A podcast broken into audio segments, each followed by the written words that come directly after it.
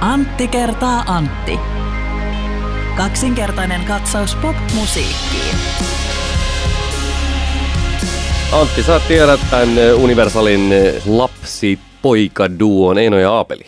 Juu, tiedän Tuttu, oikein hyvin. teillä kotona soinut? Aina on kuunnellut mun yhdeksänvuotias tyttäreni. Ehkä Joo. saattaa olla, että on kohta kasvamassa ulos siitä, mutta että kyllä esimerkiksi heidän joulupotpurinsa oli viime jouluna meillä kovassa soitossa. Nyt Sama meidän taloudessa myös.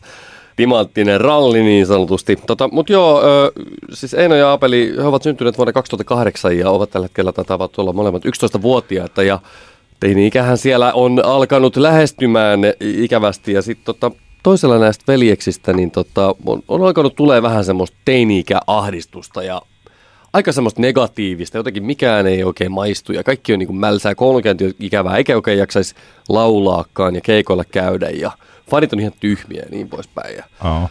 managementin puolella on sitten mietitty, että tota, nyt pitää saada vähän tämmöistä niin kuin positiivista, positiivista niin kuin vibaa tähän hommaan, ettei se mene ihan semmoiseksi niin kuin teinisynkistelyksi nyt. Joo. Vähän tällä ennalta ehkä, ehkäisevästi, niin tiedätkö millä nimellä tämä duo nykyään tästä edes keikkailee?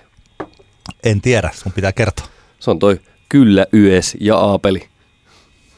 Voi ei. Voi ei. Minä, minä laitan nyt pääni tähän, se ei tarvitse kuulua. Ja laitan sen tähän, tähän Antilla on pää, pääpöydälle ja mä otan multa. mä, mä tykkäsin tosta paljon. Tosi hyvä. Joo. Tämä on kiva, hei, että hyvä. tykkäsit. mä, mä ty... Toivottavasti toi, oli, toi oli niin hyvä, että se olisi voinut olla jopa oma keksimäni. Kyllä, joo. Tämän päällä mä oon istunut tässä nyt viime päivät ja nyt se on ulkona. Tämä on Antti kerta. Antti podcast, joka on kaksikertainen katsaus popmusiikkiin ja tuossa vastapäätäni vitsilleni nauraa Antti Granlund. Kyllä. Tämä on hienoa, että kuuntelet tätä meidän podcastiamme.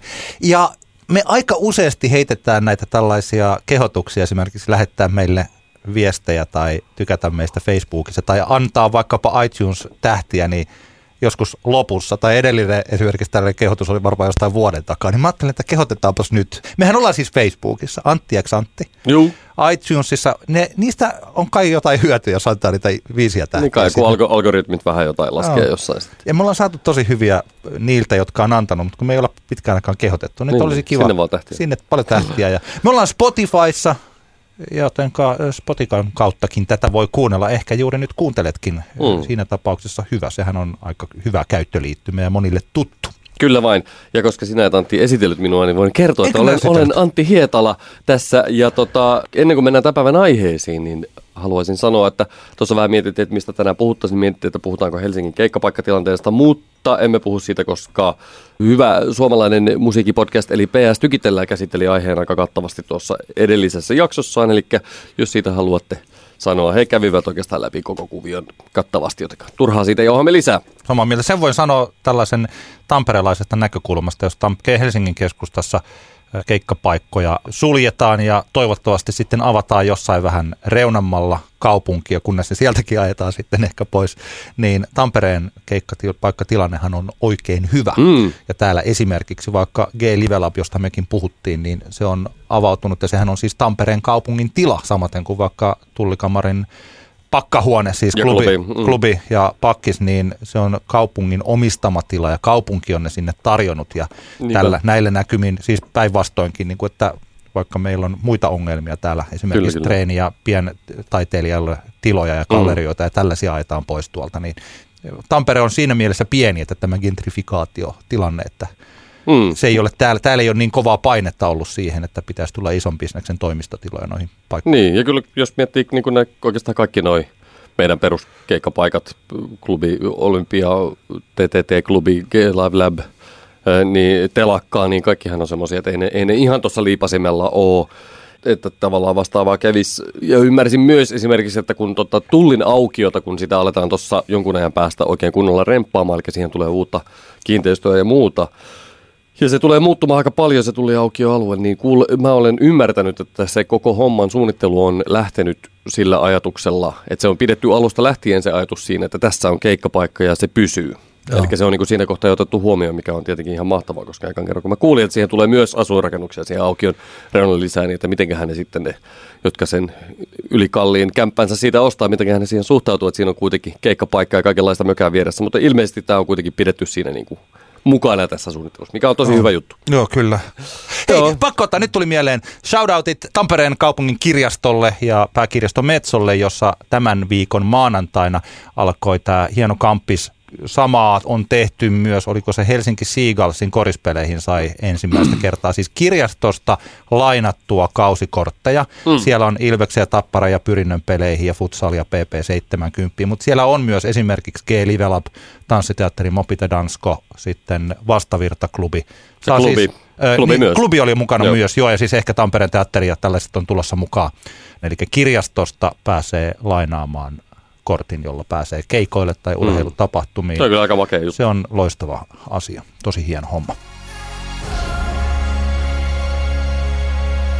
Menkäämme meidän tämän kertaiseen keskusteluun, siihen itse keskusteluun. Mun pitää heti alkuun sanoa, että mulla on pieni pelko, että tämä mun ajatuskulkuni, siis minun, minun ajatuskulkuni hajoaa jotakin käsiä. Mä toivon, että sä sitten pidät jotenkin, jotenkin tämän sillä että tässä on joku järki. Joo, kyllä mä huudan heti, jos tulee epäloogisuuksia.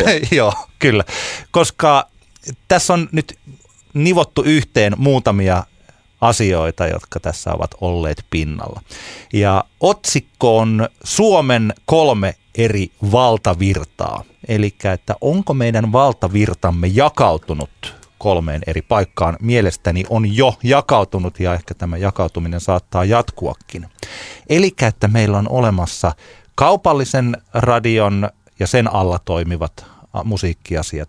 Sitten meillä on olemassa Spotify, johon liittyy esimerkiksi vaikkapa vain elämää ja se voisi olla niin kuin yksi hmm. valtavirta – ja sitten meillä on olemassa Yle, joka on tekemässä ihan omaa, tai on nyt rakentanut tämän ehkä viime vuoden ja tämän vuoden aikana ihan oman valtavirtansa. Ylellä kuitenkin on tosi paljon kuuntelijoita, siihen liittyy myös Ylen TV-ohjelmia ja, ja tällainen. Mm. Tähän nyt liittyy sitten erilaisia todisteita, että miksi tämä näin olisi ja keskustelua siitä, että miten tähän on tultu, mitä tämä tarkoittaa ja miten tästä mennään eteenpäin. Annapa tulla. No, lähdetään siitä asiasta, että rock ei kuollutkaan. okay. Mekin keskusteltiin Antti kertaa Antti podcastissa joskus, olikohan se viime vuonna. Me ollaan kohta tehty jo kaksi vuotta tätä, että alkaa olla sen verran historiaa, että ei muista enää, että missä jaksossa ollaan puhuttu mistäkin. Me puhuttiin tästä, että kitarat lähtivät ja lähtivätkö ne ja tulevatko kitarat takaisin ja pitääkö niiden tulla mm. takaisin. Ja saattaa olla, että tähän nuorisomusiikkiinkin ne ovat nyt uineet, eli kitaramusiikkihan on ollut tänä vuonna jopa aika yllättävänkin pop. Okei, okay, mihin, mihin sä viittaat? Jos me ajatellaan vaikka ihan tällainen No vaikka esimerkiksi maustetytöillä on kitara siinä. kyllä, kyllä. Siis tällainen, että me mennään Flowhun katsomaan keikkoja, niin siellä on olemassa sellaisia artisteja, niin. joilla on kitara Kyllä, kyllä, kyllä. Juu, juu, siis kyllä. Ja sitten on olemassa tällaisia, nyt puhutaan ehkä myöhemmin tässä jaksossa Luukas Ojasta, niin se on kitarayhtiö. On olemassa kyllä, siis sella, sellaista, että kitara ei ole enää pelkästään, tai se ei ole tänä vuonna tuntunut vain möhömahaisten miesten soittimelta, mm. vaan että se tuntuu olevan jopa yllättävän tällainen. Eli mä aistin tästä niin sanottua optimismia siitä, että, että nuoriso niin kuin Joo pitäisi myös esimerkiksi perinteisiä rockbändin soittimia mukana.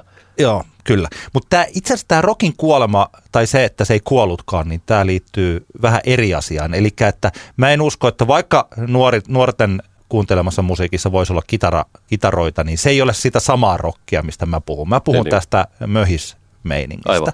Ja ajatuksena mulla on ollut se, että kun nämä kasari hard rock kautta heavy bandit tai ehkä jossain vaiheessa AOR yhtyöt, että kun ne lopulta sitten lopettavat, kun laulajat, joko he kuolevat pois tai mm.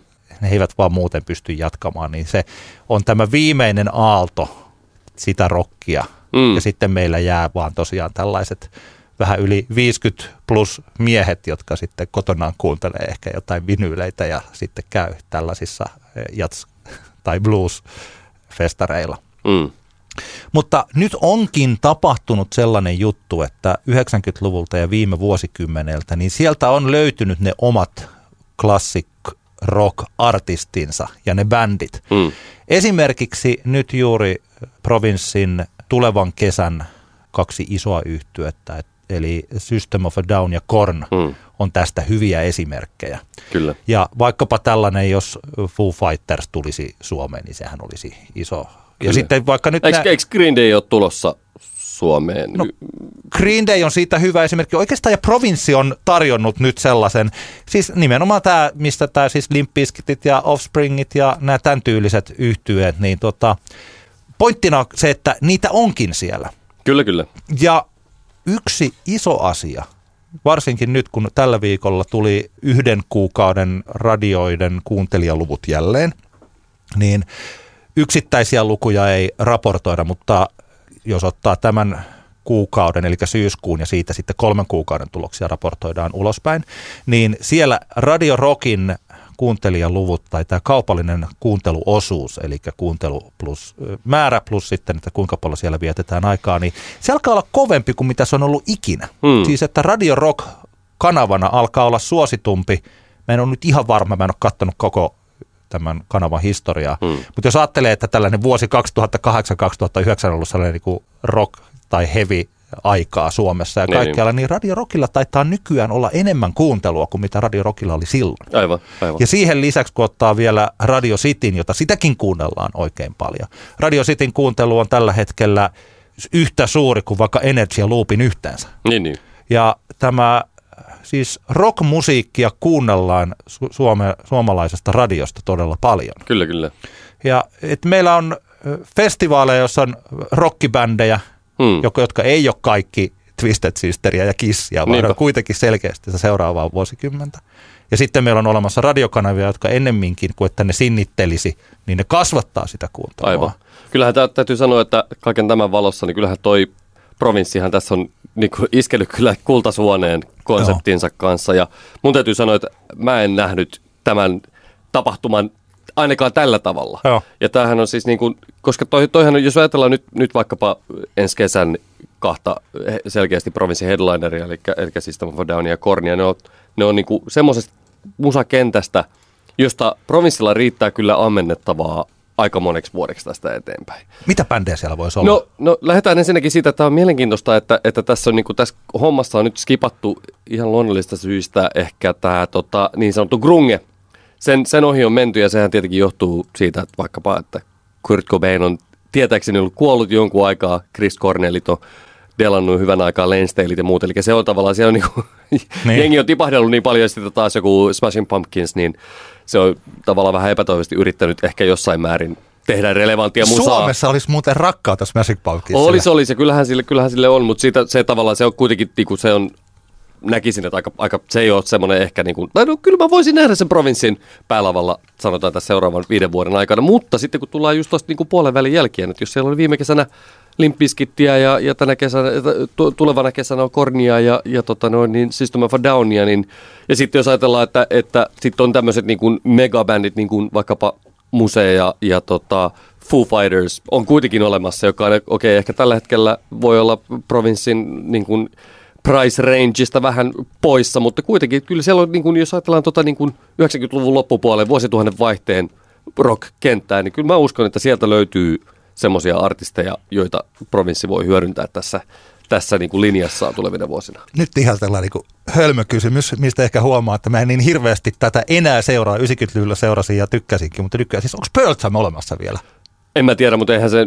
En, Onko se ollut liian vähän iso? Niin, tai käsittääkseni mä voisin ehkä kuvitella, että, että tyyli Vedderiä tuskin ihan hirveästi kiinnostaa mikään niin perusfestari festarin rundaaminen. Mutta sitten jos me otetaan nyt, miet- mietitään 90-luvun niin rockihommia, siellä on kuitenkin Red Hot Chili Peppers, se milloin Rage Against the Machine tekee taas jonkun comeback-homma, niin se on vaan ajan kysymys.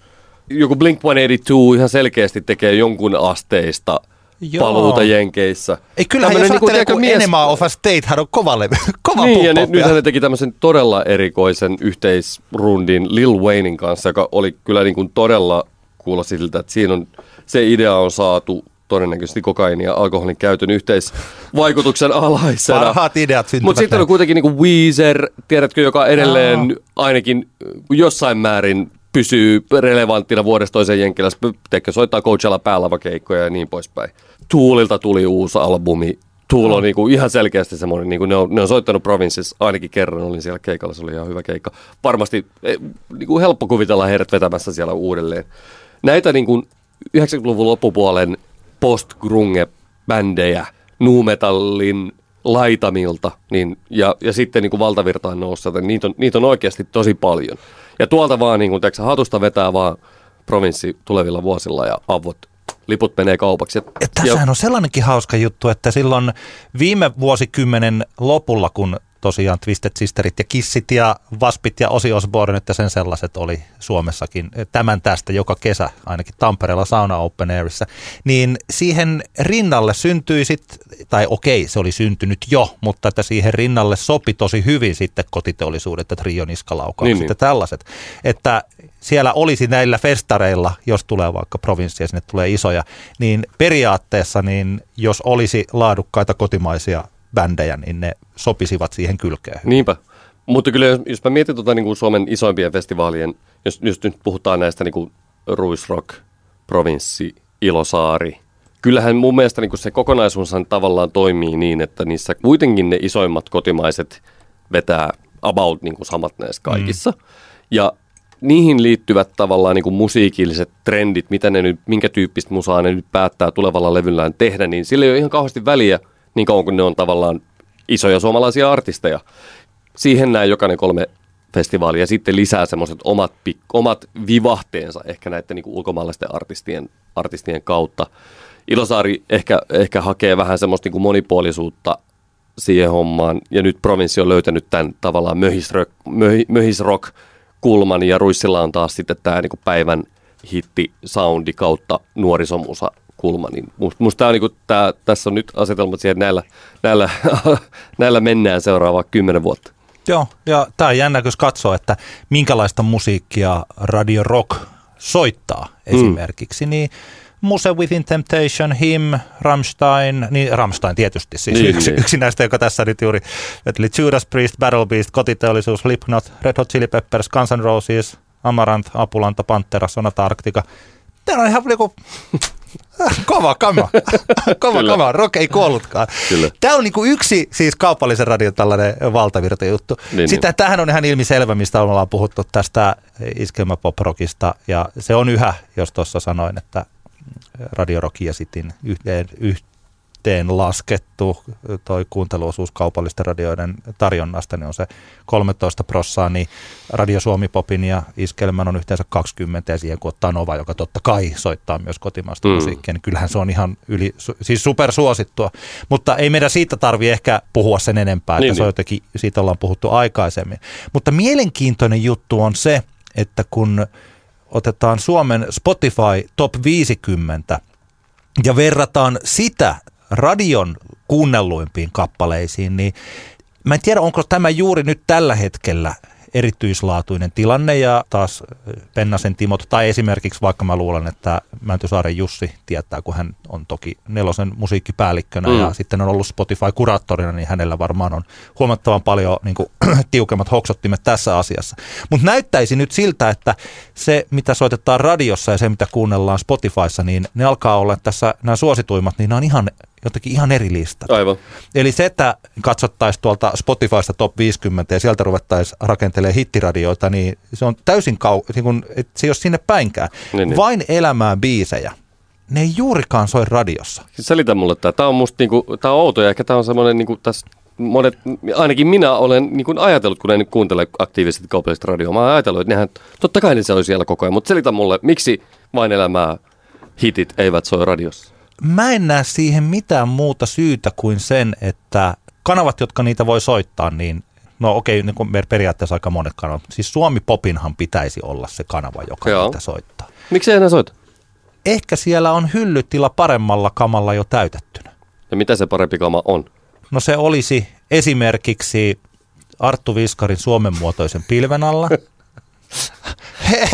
se on kova biisi, se on kova biisi. Se on yksi tämän vuosikymmenen suurimmista hiteistä. On, se on. alkaa olla kuunnellumpi radioista kuin mikään Halo Helsingin biisi Kyllä. esimerkiksi. Sitä on kuunneltu yli 200 miljoonaa kertaa radioista. Ajattele. Tätä Onnea, me, voidaan, onnea viskari. me voidaan hetken aikaa niin levätä tämän ajatuksen kanssa. Suomen muotoisen pilven alla suomalaisessa radiossa on kuunnellumpi kuin mikään Alman, siis Chasing Highs vetäisi 100 miljoonaa Spotifysta. Mm.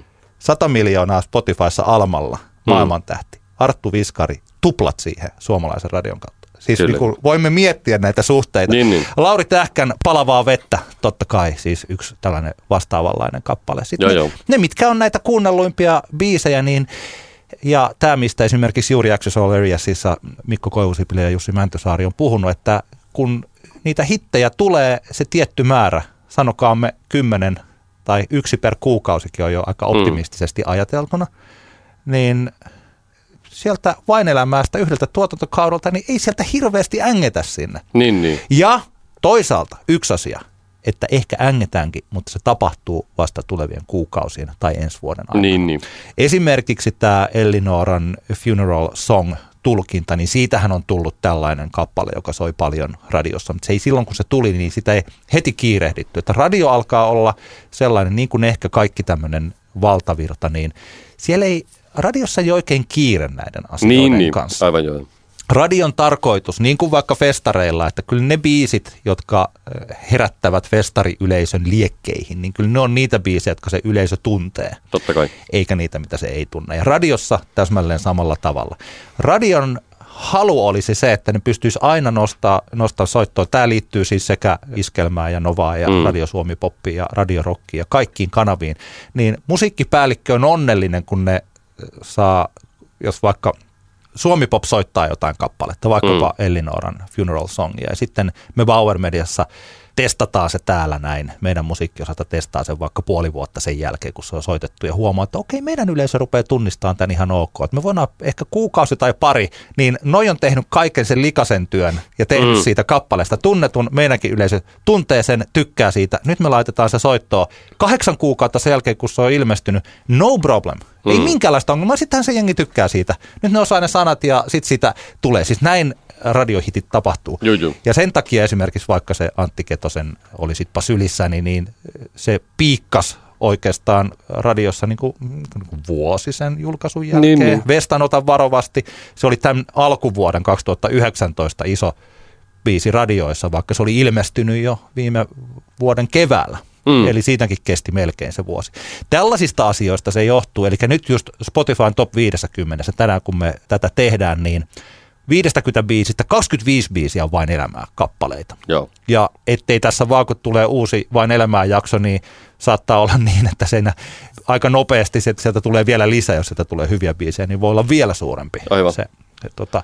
Ja nyt just kun me puhutaan tässä hetkessä siitä, niin voi olla tosiaan, että sitten kun tämä vain elämää kausi on ohi ja sitten eh, tämä Spotifyn top 50-lista rauhoittuu, Mm. siitä tästä vain elämää tykityksestä ja sitten sieltä tulee pikkasen musiikkia sitten myös radioon.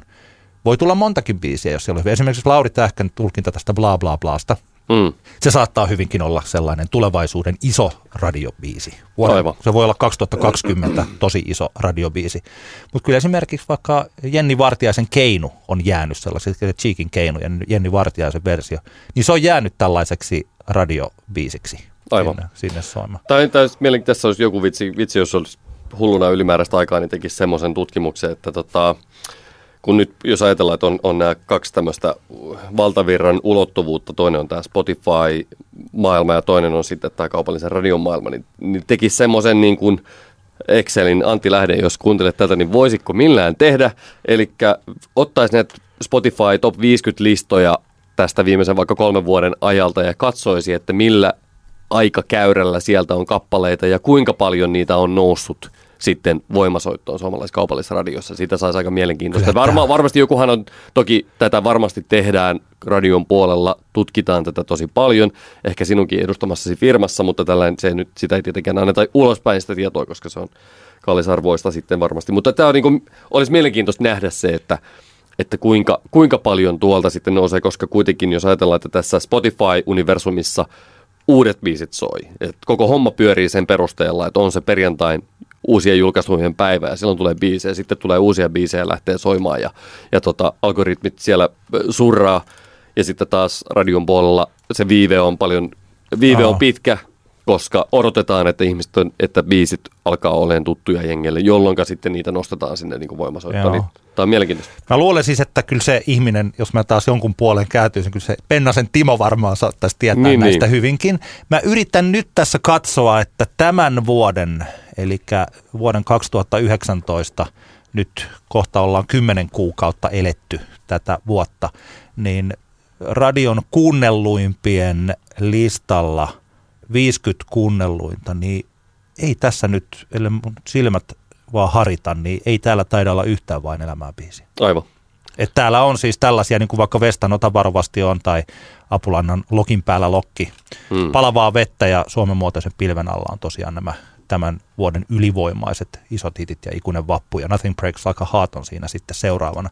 Ei täällä nyt taida olla edes niitä vanhoja, että ei täällä ole. Aivan. Et se on jännittävää, että jopa tämmöiset jo kauan aikaa sitten julkaistut, kun vaikka Juha Tapion Kuka näkee sut, niin se on täällä listalla. Tai vaikka Samuli Putron ilmasta tehtyjä, Hmm. niin, niin se on täällä. Kyllä mä pääosin silti sanoisin, että tässä on se, että nuoret tekee nopeata kuuntelutyötä tuolla Spotifyssa, mutta radio alkaa yhä enemmän olla se 25-54-vuotiaiden Niinpä. media, tai on tai myös vanhempien, mutta kaupallisesti Yle taas ottaa ehkä kiinni niistä yli 55-vuotiaista. Mennään kohta Yleen, mutta ennen sitä niin semmoinen huomio, mikä tuli tästä, kun oli tämä, kuka sitä julkaisi tämän raportin siitä ihmisten musiikin kuluttamistottumuksista? Se on siis Teosto ja IFPI Finland, eli vanha AKT. Kyllä, siis kyllä. IFPI, Joo.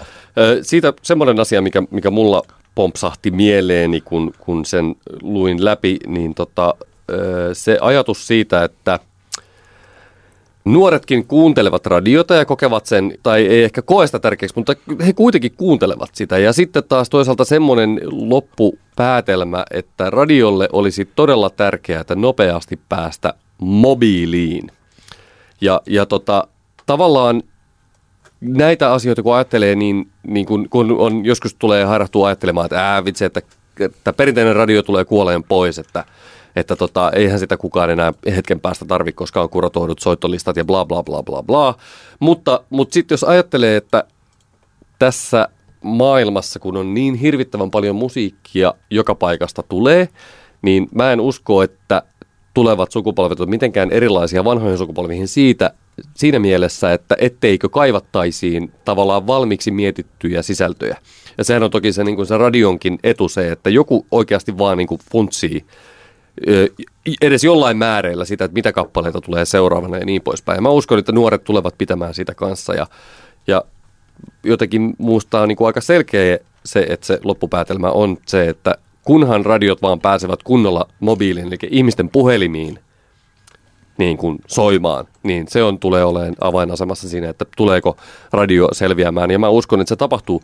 Ja mä voisin kuvitella, että tämä on se yksi syy, minkä takia siellä nyt Grameksi ja radiot taistelee esimerkiksi näiden on-demand sisältöjen korvausten suhteen. Niin. Minkä takia sopimuksia ei ole vieläkään päästy, koska tämä on iso kysymys ja tämä on, ymmärrätkö mitä mä meinaan? Joo, kyllä. Tämä on, tämä on tavallaan niin kuin elimel, ja sen takia mä veikkaan, että se tiedetään niin kuin molemmilla osapuolilla. Sen takia tästä väännetään, koska tiedetään, että tämä tulee olemaan niin kuin tosi iso tekijä tulevaisuudessa. Se, Joo. että miten perinteinen radio tulee kuulumaan ihmisten puhelimissa seuraavan, sanotaanko vaikka kymmenen vuoden päästä. Tämähän on siis, koska mä luulen, että se on juuri noin. Eli toi nettiradiothan kuuluu niin kuin Suplassa ja radiot.fi ja Radio Play ja Yle Areena. Että sitä suoraa radioa pystyy Mm. kuuntelemaan.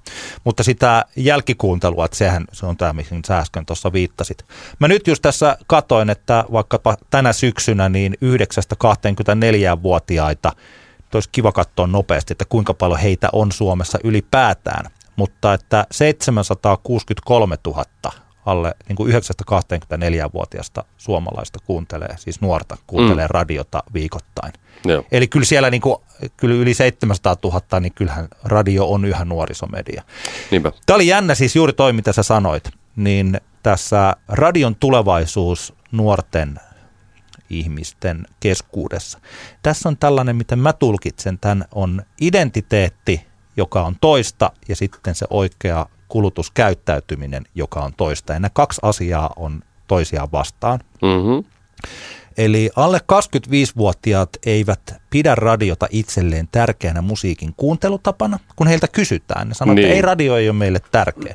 Sitten kun me tutkitaan, niin ne kuitenkin kuuntelee radioa. Kyllä. Tämä ei ole kaukana siitä, kun ennen vanhaan aina kun kysyttiin ihmisiltä, että mitä te katsotte telkkarista, niin sanotaan, että no mä katson aina uutiset ja mä katson laatuelokuvia ja ehkä brittiläisiä laatudraamoja ja dokumentteja. Mm. Ja sitten kun katsotaan, että mitä ne oikeasti katsoo, niin siellä katsotaan lauantai-tanssa ja napakymppiä. Ja Niin, niin. siis tällainen. Niin eli että, ja tästä helposti, jos on tosi kyyninen, vetää sellaisen johtopäätöksen, että ihmiset haluaa tällaisissa kyselyissä esittää itsensä jotenkin fiksumpana ja parempana. No mutta eikö tämä nyt ihan se sama, mitä tapahtuu, kun on vaalit, niin kun ovensuu kyselyissä kysytään, että ketä äänestit, niin harvempi ihminen sanoo äänestävänsä perussuomalaisia kuin mitä oikeasti sitä äänestetään. Niin. Se on vähän oikeasti niin kuin samasta hommasta Siinä kyse. voi olla sama, mutta että tossa, tossa voi olla sellaista tiettyä, okei mä, se poliittinen on ehkä, ehkä vähän eri asia, kun mun, eh, mun ajatukseni tässä on se, että ne ihmiset, jotka sanovat katsovansa uutisia ja dokumentteja tai elokuvia, Mm. niin ne ehkä eniten heidän suurimmat elämyksensä ovat voineet tulla vaikka jostain elokuvasta tai jostain. Mutta se, mitä he katsovat viihteenä rankan työpäivän jälkeen on sitten mitä ikinä, frendejä tai haluatko miljonääriksi. Tai tempparia. Tai temppareita. Mutta että se ei ole elämän sisältö. Ja radio on aika pitkälti juuri sellainen. Se on se seuralainen siinä. Ja vaikka joskus haluaisin sanoa, että olisi ihanaa, että se olisi toisin, mutta tällainen musiikkiradio, niin se on useasti viimeinen vaihtoehto. Kun mitään muuta ei ole, niin laitetaan radio. Aivan. Mutta se on vaihtoehto. Ja sen takia se on niin elinvoimainen, että kun sitä pystyy kuuntelemaan, kun tekee kaikkea muuta. Ja se on siis siinä, se on olem... Plus, plus se on aina saatavilla. Joo, kyllä.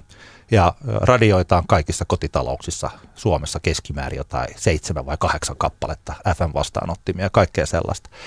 Mutta se identiteetti alle 25-vuotiaille ei ole enää radion kuuntelijan identiteetti. Ja kyllä se näkyy silti yhä näissä kuuntelijaosuuksissa. Nämä hittiradiot, tosiaan Luuppi, Kissi, Energy, niin ne kerää yhteensä 6 prossaa kaupallisesta kuuntelusta. Että hittiradioita on tosi paljon ja Yle X siinä kyllä, tuota, Yle Xhän kerää aika paljon kuuntelua. Toki niillä on ylivertaisen hyvät lähettimet. Mutta että ei sitä niin hirveästi, ne kuunteluajat ei ole pitkiä. Ne on siinä, että nuoret tekee hirveästi kaikkea, se on siinä.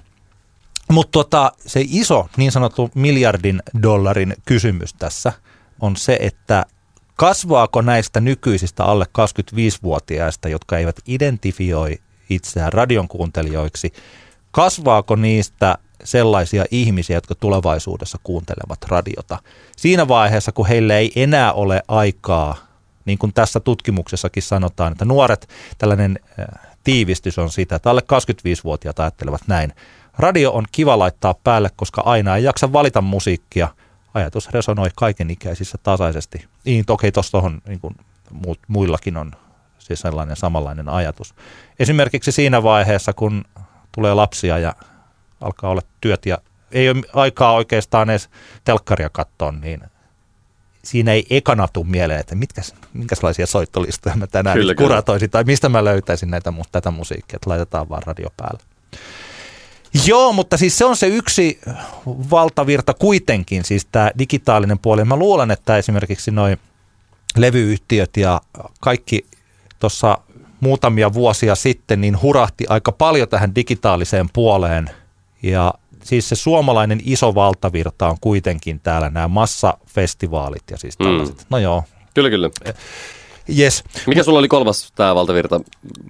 Se oli Yle, eikö vaan? Ylen kanavat on sitten se kolmas valtavirta. Ja Ylellä on tällä hetkellä aika lailla oma musiikkilinja ja siinä on sellainen asia, että mä en ole ihan varma, onko se hyvä vai ei.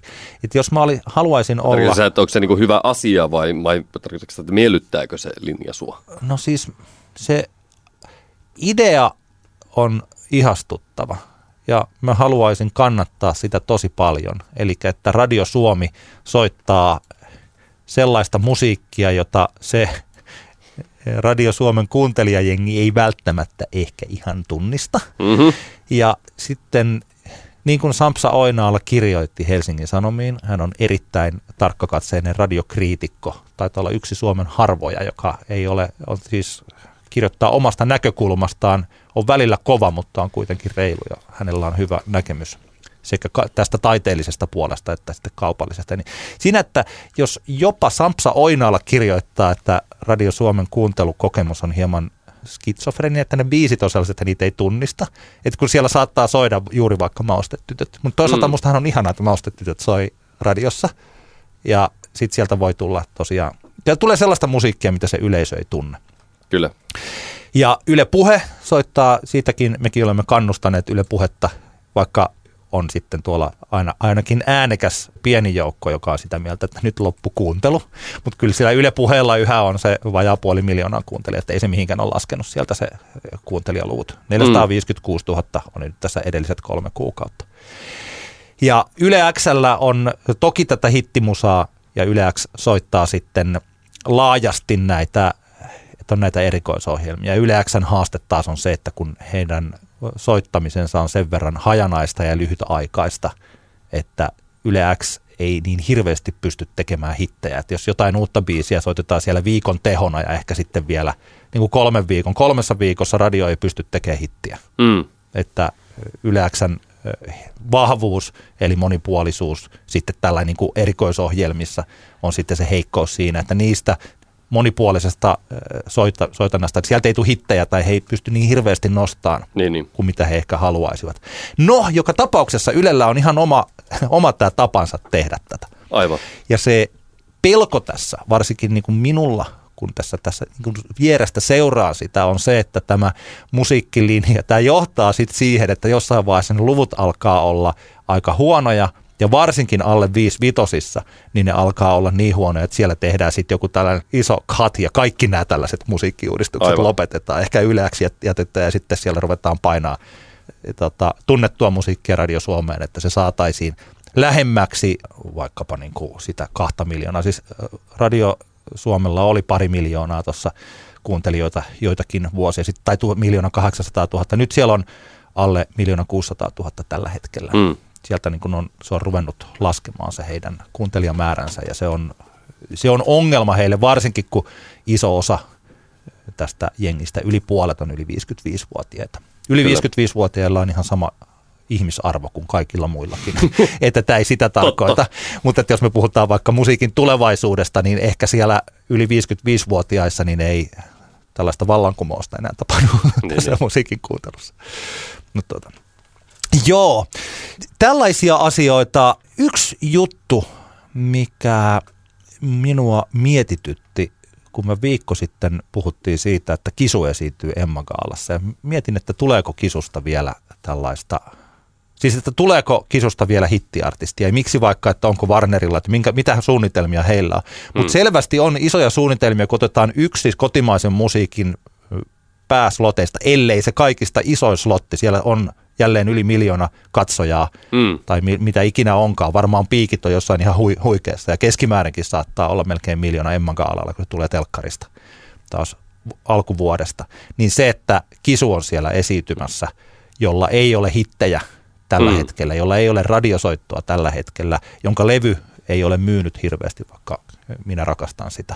Hmm. Jolla välttämättä ei ole niin kuin keikoilla, ei sillä että ei suoranaisesti myy jokaista keikkapaikkaa loppuun, missä esiintyy, niin kuitenkin laitetaan sinne. Ja mä mietin sitä, että minkä takia se on näin. Se on ihan hyvä kysymys. Tähän ja. väliin haluaisin kysyä, että uskotko, että Kisun Momentum meillä – on potentiaalia muuhun palkintoon kuin kriitikko Emmaan, joka on mun mielestä selkeästi pedattu momentumeille. Mä voisin jo tässä kohtaa lyödä vetoa, että, että se momentum kokonaisuus voittaa kriitikko Emma-palkinnon. Mutta on, näetkö, että olisi mitään mahdollisuutta, että tulisi mitään muuta Emmaa?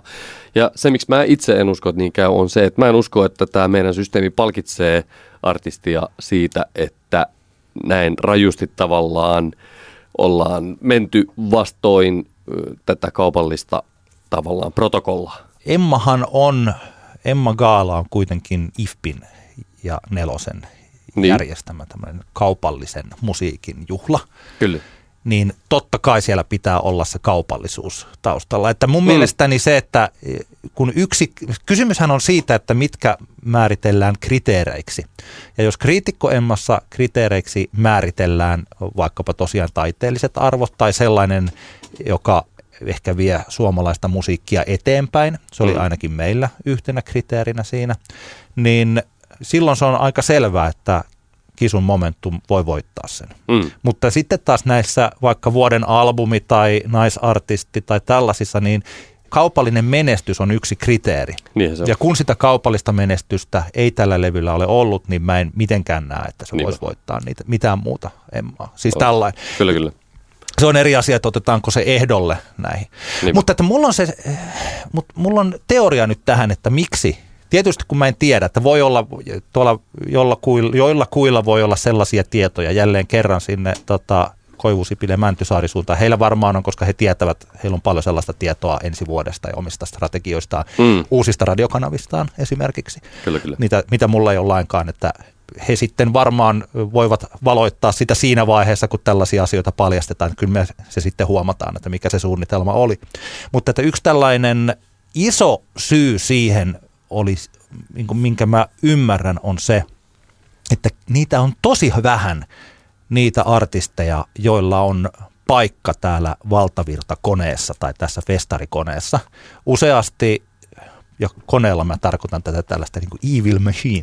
mutta, mutta mun mielestä se ei ole paha. Systeemiä. Joo, ja just yhdessä PS Tykitellään jaksossa, muuten taisi olla Oskari Onninen, joka siis kirjoittaa muun muassa Hesariin, eli periaatteessa, jos jossain vaiheessa mietittiin, että onko siellä journalistit ostettavissa nelosen mm. artisteja ja kanavia promotoiviksi ihmisiksi, niin eipä juuri ole käynyt näin, niin Oskari kuvaili tätä nelosta musiikkibisneksen johtavaksi pakotuskoneistoksi. Kyllä. Ja mä olen nyt vähän siis, mä oon yhä sitä mieltä, että koko tällä niin kuin kilpailevan leipää syövänä tyyppinä. Siis että, että se puhe on nyt, se, se menee vähän pitkälle. siis mun mielestä se menee vähän pitkälle sillä että okei, he tekevät erilaisia asioita ja siellä voi olla eh, tällainen. Että kun tulet tänne, meillä on tällainen kokonaisvaltainen sopimusartisti ja kaikki siis tällaiset ok, mutta että ihan, ihan ihmisiä, nekin, ei se ole mikään, ei se ole mikään niin hirviö. Mutta Oskari viittaa, eikö Oskari viittaa nyt siihen, että se niinku tavallaan se tavallaan pakotuskoneella sille, että pakotetaan ihmiset kuulemaan tietynlaista musiikkia ja sehän pitää paikkansa. Niin, no mä- no joo, mä mä, ymmärsin- mä, mä, ymmärsin sen niin, en, en silleen, että tässä niinku pakotetaan ketään tekemään asioita vastoin omaa tahtoa, vaan että nehän vaan sille määrittelee, mitä ihmiset kuulevat ja minkälaisia No, no, ei. ne törmää. No, No voidaan, joo, tää on eri keskustelu. mennään, mennään, joo, Anyway, mennään, siitä, mennään kisuun. siitä eteenpäin. Niin se kisu liittyy siis siihen, että siihen, siinä koneessa on tosi vähän paikkoja. Siinä on hyvin harvalla ja se johtuu siitä, että tällaisten isojen festarien pääslotte, siis niitä, jotka voi olla headlinereita kotimaisissa, kotimaisista artisteista. Ja näillä varsinkin nelosen festareilla, mutta siis tällaisella niin kuin peri, siis suomalainen musiikkifestivaali, mm. johon ehkä sitten joku Flow ja Ruisrock on niin kuin erityistapauksia, tai vaikka ei ulkomaisella musiikilla toimiva nyt niin kuin provinssi, että se ei, se ei liity tähän. Mutta niitä on tosi vähän, ja siihen tarvii mukaan, että täytyy olla kaksi sukupolvea mukana, että on päälava-artisti. Ja että jos haluaa olla headliner, niin pitäisi olla melkein kolme. Mm. Ja että se, sen takia vaikka Popeda on Suomen katso, niin kuin nähdyin yhtye. Puolitoista miljoonaa suomalaista on nähnyt Popedan, koska se on niin pitkä historia. Ja Eput tietysti, mutta ja Halo Helsinki alkaa olla jo se on, että Halo Helsinki on aika vanha bändi, vaikka tuntuu Niinpä. yhä, että se on tässä pelissä jotenkin nuori yhtiö, mutta ei se ole. Ja Kisu on yksi niistä. Siis Kisu on yksi sellainen, että siellä on olemassa nyt ainakin kaksi sukupolvea, jotka Kisua kuuntelee. Mm. Ja tällaisista artisteista kannattaa pitää kiinni, koska täältä Spotifyn puolelta kerta, siis sieltä nuorten puolelta, niin jos on näin, kuin mitä mä tässä aika hatarasti kyllä nyt huomaan, että todistusaineistoa on aika vähän vielä tähän Mhm. ajatukselle, joten tämä on pikkasen keskeneräinen köntsä. Mutta että jos sieltä Spotifysta ei hirveästi tuoteta tähän valtavirtaan, tähän, mi- mihin liittyy radio ja festivaalit ja tällaiset nämä, ehkä niin kuin joku Emma Gaala voisi ajatella, Mhm. että se on sellaista, missä esitellään sitten tätä isoa rahaa tuottavaa koneistoa, tai ainakin isoa rahaa pyörittävää koneistoa. Niin että jos tuolta nuorten puolelta on vaikeuksia työntää sinne uusia artisteja, niistä, jotka siellä on, niin heitä kyllä kannattaa paijata niin kuin Niin. kultaisilla kämmenillä. Kyllähän Sen- se varmasti tehdään aika paljon semmoista laskelmaa, jos ajatellaan niin artisti. Otetaan vaikka nyt vaikkapa Kisu tai sitten vaikkapa joku Irina, jonka selkeästi kurssi on ehkä ollut tässä jonkun aikaa aika pahasti niin kuin laskussa. Mä uskon, että kun on tämmöisiä artisteja, jotka on jossain kohtaan ollut tosi vahvasti siellä Joo. valtaviran niin kuin kovassa ytimessä, niin varmasti siellä tehdään koko ajan mietit, siellä on ihmisiä, jotka saa palkkaa siitä, että miettii, että mikä se on niin kuin kymmenen vuoden päästä tämä artisti. Onko mitään niin kuin potentiaalia, että se on vielä kymmenen vuoden päästä siellä? Ja kyllähän se voi hyvin olla, että Kisun kohdalla on, ollaan tultu siihen lopputulokseen, että hei, se on todellakin mahdollista, että hän on siellä, vaikka hän tekisi pari vähän taiteellisempaa levyä tuohon. Ja se on ihan totta, että tavallaan tuot nuoris, niin sanotusti nuorisomuosan puolelta, niin kyllähän se vähän niin kuin hiljasta sieltä on, jos ajatellaan, että mitä sieltä voisi nousta. Että joku Gasellit on semmoinen, joka ehkä vähän kutittelee. Okei, okay, JVG niin kuin, homma räjähti ja niin poispäin, mutta että mutta Gasellit on ehkä semmoinen seuraava, josta voisi kuvitella, että kun, jos he jaksavat tehdä tota vielä seuraavatkin kymmenen vuotta, niin oli vähän aikaa tämä kymmenen keikka, niin se on ehkä sitten se mikä, mikä sieltä voi nousta, mutta aika vähissä se on, että sä oot ihan oikeassa tässä ja, ja tota, en, en ollenkaan lähde nyt väittämään vastaan Joo. tässä kisu-teoriassa. Joo, ainakin se kannattaa ja sitten tosiaan, että mä sitä artistiurasta ja niistä, niistä me ei tiedetä ja ne me sitten kaikki saamme jossain vaiheessa tähän saamme kuulla, että mikä siinä on. Mutta esimerkiksi tämä on jännittävää, että joku Arttu Viskari, jota minäkin olen pitänyt sellaisena, että hänellä on näitä hittejä aina silloin tällöin ja Arttu on tämmöinen niin kuin, hän on mukava kaveri tyyppinä, hyvin jalat maassa oleva tyyppi. Hmm. Niin kuin siis sillä että jos, ne, jotka, jos Artun kanssa juttelee, niin hänestä on vaikea olla pitämättä. Että Arttu Viskarilla alkaa olla tältä vuosikymmeneltä näitä radiohittejä, siis tällaisia valtavia niin kuin lekoja sen verran mm. paljon, että mä näkisin, että Arttu Viskarilla jossakin vaiheessa hänelle tulee se sellainen, että ihmiset tajuaa, että ai niin joo, että täällä on nämä kaikki. Että Arttu Viskarihan ei ole mitenkään ollut festivaalien pääesiintyjä. Mm. Että Tarttu Viskari laitettaisiin klousaamaan joku niin kuin lauantai-illan tyyppi. Siellä alkaa olla siis tällaisia niin tuntematon potilas ja mökkitie ja toi Suomen muotoisen pilven alla. Ja siis siellä alkaa olla todella, todella isoja hittejä, kansakunnan kyllä, kyllä. sieluun syöpyneitä kappaleita. Tosi paljon. Et mä näkisin, että Arttu Viskari hän tuossa tekee, he tuottavat sitten siellä Mökkitie Records painaa näitä omia hittejään siellä. Ja että kymmenen vuoden päästä Arttu Viskari voi olla hyvinkin. Siellä on sitten isät ja tyttäret ja pojat ja äidit ja kaikki siellä laulaa mm. Mökkitietä. Teemu Selainen, Teukka Salva siellä. Tämä on helppo nähdä, helppo nähdä tämä, tämä tilanne kyllä no, toteutuman. Kyllä. Ja tästä syystä muun muassa niin kuin Arttu Viskarikin on nyt tota, kaikki kanavat soittavat taas Arttua. Kyllä. niin aina ei ehkä ollut niin. Niin siis sillä että Arttu on yksi, yksi tällainen artisti. Että joo.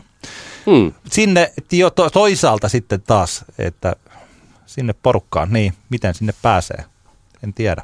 Se on vaikeaa. Se on vaikeaa tällä hetkellä. Yksi kysymys on se, että haluavatko, onko se kone tyytyväinen, onko se niin kuin, siellä on jotenkin tällainen, että jos me ollaan saatu tällainen kultainen sukupolvi vaikkapa tietty joukkue sinne, niin tietää, että no näillä me pärjätään nyt ainakin tästä neljä, viisi vuotta tonne eteenpäin. Niin se on vähän kauemminkin sitten toi, mm. toi rupeaa putoa pois, siihen voidaan ottaa tilalle joku, mutta tämä meidän huipputiimi, niin tämä pärjää tässä vielä aika kauan. Että esimerkiksi tuosta vain elämästä, niin jos sieltä kerta esimerkiksi Spotifyssa nyt kuitenkin tulokset on tollasia, en mä yhäkään näe. Kyllä mä pysyn yhä siinä teoriassani, jonka mä heitin tuossa syksyllä, olin silloin jo vähän epävarmempi, nyt on helppo olla samaa mieltä, mutta vielä vahvemmin, että vain elämää voi jatkua hamaan tulevaisuuteen. Sinne voidaan, ne voi painaa vaikka pelkkää All Stars tuotantokautta, hmm. jos ne haluaa. Tulokset on kerta nämä. Kuitenkin se niin kuin, ihmisetkin katsoo ihan kivasti. Siis tällainen. Tällainen ajatus nyt tuli tällä kertaa tästä. Kyllä tästä jotakin tuli. Vähän sillä haahuilevaa keskustelua, mutta mielestäni tässä on olemassa tiettyjä suuntaviivoja ja Kyllä. katsotaan, että mitä, mihinkä tämä tästä menee. Almakin huomattiin, että rock ei kuollut eikä Alma flopannut. Näinpä. Että ne, mitä me tässä pelättiin vielä joku aika sitten, niin, niin näin, se Kyllä. Tässä, näin se tässä menee.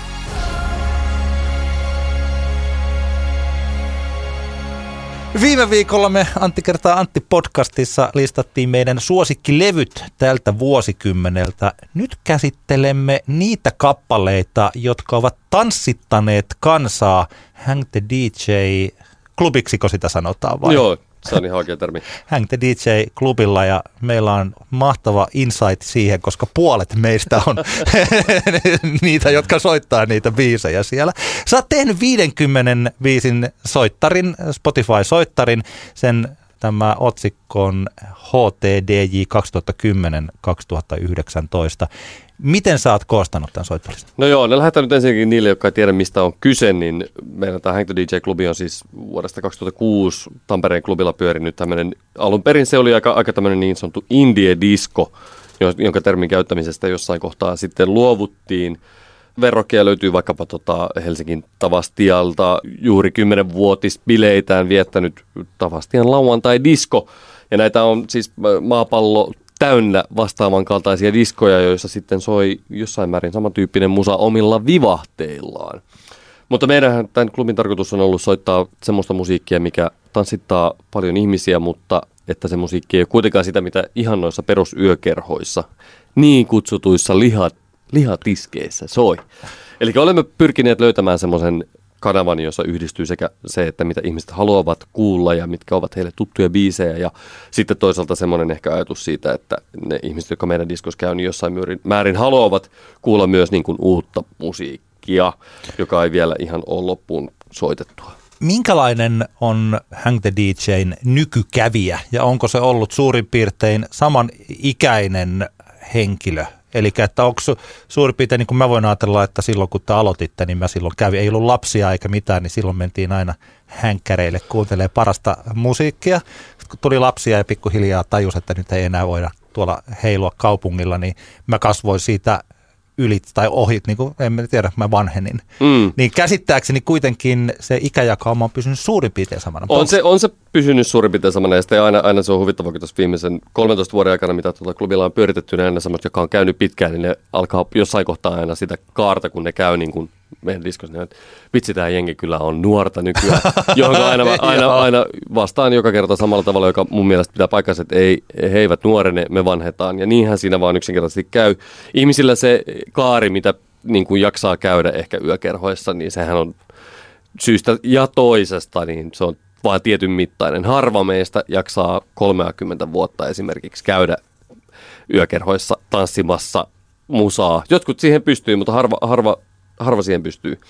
Toki tähän koko tuohon kävijäprofiiliin vaikuttaa paljon se ehkä jonkun verran, että minkälainen musa on milloinkin ollut, minkälaista musaa on vaikkapa tehty niin kuin paljon. Ja jos ajatellaan sitä, kun me 2000-luvun silloin ensimmäisen vuosikymmenen puolen välin jälkeen aloitettiin meidän klubia, niin kyllähän silloin paljon esimerkiksi tehtiin tavallaan tuolla indie paljon tämmöistä niin kuin vaikka taidepoppi, musaa, Arcade Firet ja muut tavallaan kitarabändit oli isommassa roolissa, kun vaikka tällä hetkellä se on jo monta vuotta ollut hip-hop-pohjainen musa on ollut se selkeästi, mitä, mitä vaan niin tuotetaan eniten, eniten, joka johtaa siihen, että miten, kuinka paljon niitä hyviä potentiaalisia biisejä sieltä nousee. Mä uskon itse tähän 95 prosenttia kaikesta musasta on paskaa teoriaa, joka tarkoittaa sitä, että se on genreissä ihan sama homma. Mutta jos tietynlaista musaa tehdään tosi vähän, niin se tarkoittaa, että niitä tosi tosi kovia biisejä siitä tietystä genrestä on vain yksinkertaisesti vähemmän kuin siitä toisesta genrestä, jossa tuotetaan musiikkia hirveän paljon enemmän. Ymmärrätkö tämän pointin? Kyllä, kyllä. No niin. Hyvin. Joo. Ö, mutta siis ö, nämä biisit, mitä mä tähän soittolistalle olen valinnut, niin ne on viimeiseltä kymmeneltä vuodelta – ja jokaiselta vuodelta valitsin viisi biisiä tähän. Mä koitin valita, valita tähän semmoiset biisit, jotka on niin kuin jokaisen vuoden niin kuin isoimpia kappaleita. Tarkoitatko sä isolla kappaleella siis Hang the DJn tanssilattian joo, täyttäjiä? Joo, joo, kyllä, juuri näin. Eli semmoisia biisejä, jotka meidän, meidän ö, versiossa niin sanotusta indie-diskosta ollut semmoisia, jotka soittokerta toisensa jälkeen ihmiset vaan niin kuin tulee aina tanssilattialle. Ja, ja tota, tässä on paljon semmoisia biisejä, jotka ovat olleet hittejä jo siinä kohtaa, kun me ollaan alettu soittaa niitä biisejä. On myös semmoisia biisejä, joita olemme alkaneet soittamaan paljon ennen kuin biisit ovat tulleet tavallaan laajemmin ihmisille tutuksi. Ja se on ehkä tietyllä tapaa aina se on ollut, se on helppo ollut huomata jostain kappaleesta, että, okei, tästä tulee iso tämmöinen niin meidän, ainakin meidän klubin tanssihitti ja, ja monesti se on tapahtunut monessa muussakin vastaavanlaisessa paikassa samaan aikaan. Ja se huomaa siitä, kun ihmiset tulee kerta toisensa jälkeen kysy, kysymään jostain biisistä, että hei, mikä tämä kappale oli. Ja tiety, tiettyjen biisien kohdalla se niin kuin vaan toistuu ja, ja siitä okei, okay, on helppo huomata, että no niin, no tästä nyt tulee iso biisi, koska tämä toistuu tämä sama kommentti. Viimeisimpänä esimerkkinä mulla tulee mieleen vaikka joku, joku Jajin Rain Girl-biisi, joka ei ole tietenkään mikään iso hitti ollut kansainvälisesti, mutta se on kuitenkin ollut meidän tyyppisissä diskoissa iso biisi. Ja se tapahtui niin, että ensimmäiset varmaan 10 kertaa, 20-30 kertaa kun sen biisin soitti, niin aina tuli ainakin kahdesta kolmeen ihmistä kysymään, että hei, mikä tämä biisi oli. Tämän tyyppisiä kappaleita on paljon, mutta toki on sitten isoja kansainvälisiä, kansainvälisiä hittejäkin meillä tuossa listassa. Mutta mit, mitä mä haluaisin tästä nostaa tästä listasta esille on ehkä semmoista viisi seikkaa, jotka mun mielestä ehkä määrittelee jonkun verran sitä, minkälaista tämä meidän niin kuin, musa on tällä vuosikymmenellä ollut ja miten tämä on kehittynyt ja ehkä tämä jonkun verran sitten on näkynyt siinä yleisestikin. Mun mielestä tässä on, on semmoista, joku voi ajatella, että onko tämä ollenkaan relevanttia tämmöisen listan käsitteleminen, mutta mun mielestä että mä löysin tästä viisi seikkaa, joka mun mielestä niin kuin ehkä jonkun verran määrittelee sitä, että minkälaista musa niin kuin ylipäänsä on ollut. Ja ensimmäinen niistä on, yllätys, yllätys, Robin. Ja tota, tämä on silleen aika hauskaa, että meidän tämä lista lähtee vuodesta 2010, ja silloin hän julkaistiin Robinin Body Talk EP ja myös tämä niistä yhdistetty albumi, ja, ja siellähän toki niin kuin, oikeastaan siinä oli niin kuin kolme isoa biisiä vaikka meidän diskossa, joista tietenkin isoimpana Dancing on My Own, mutta sitten oli Indestructible ja Hang With Me, jotka oli kolme semmoista isoa biisiä, jotka saattoi, kaikki biisit, meni monta vuotta, että ne saattoi soittaa jokaisen biisin vaikka kaksi kertaa illassa ja ihmiset oli ihan pähkinöinä.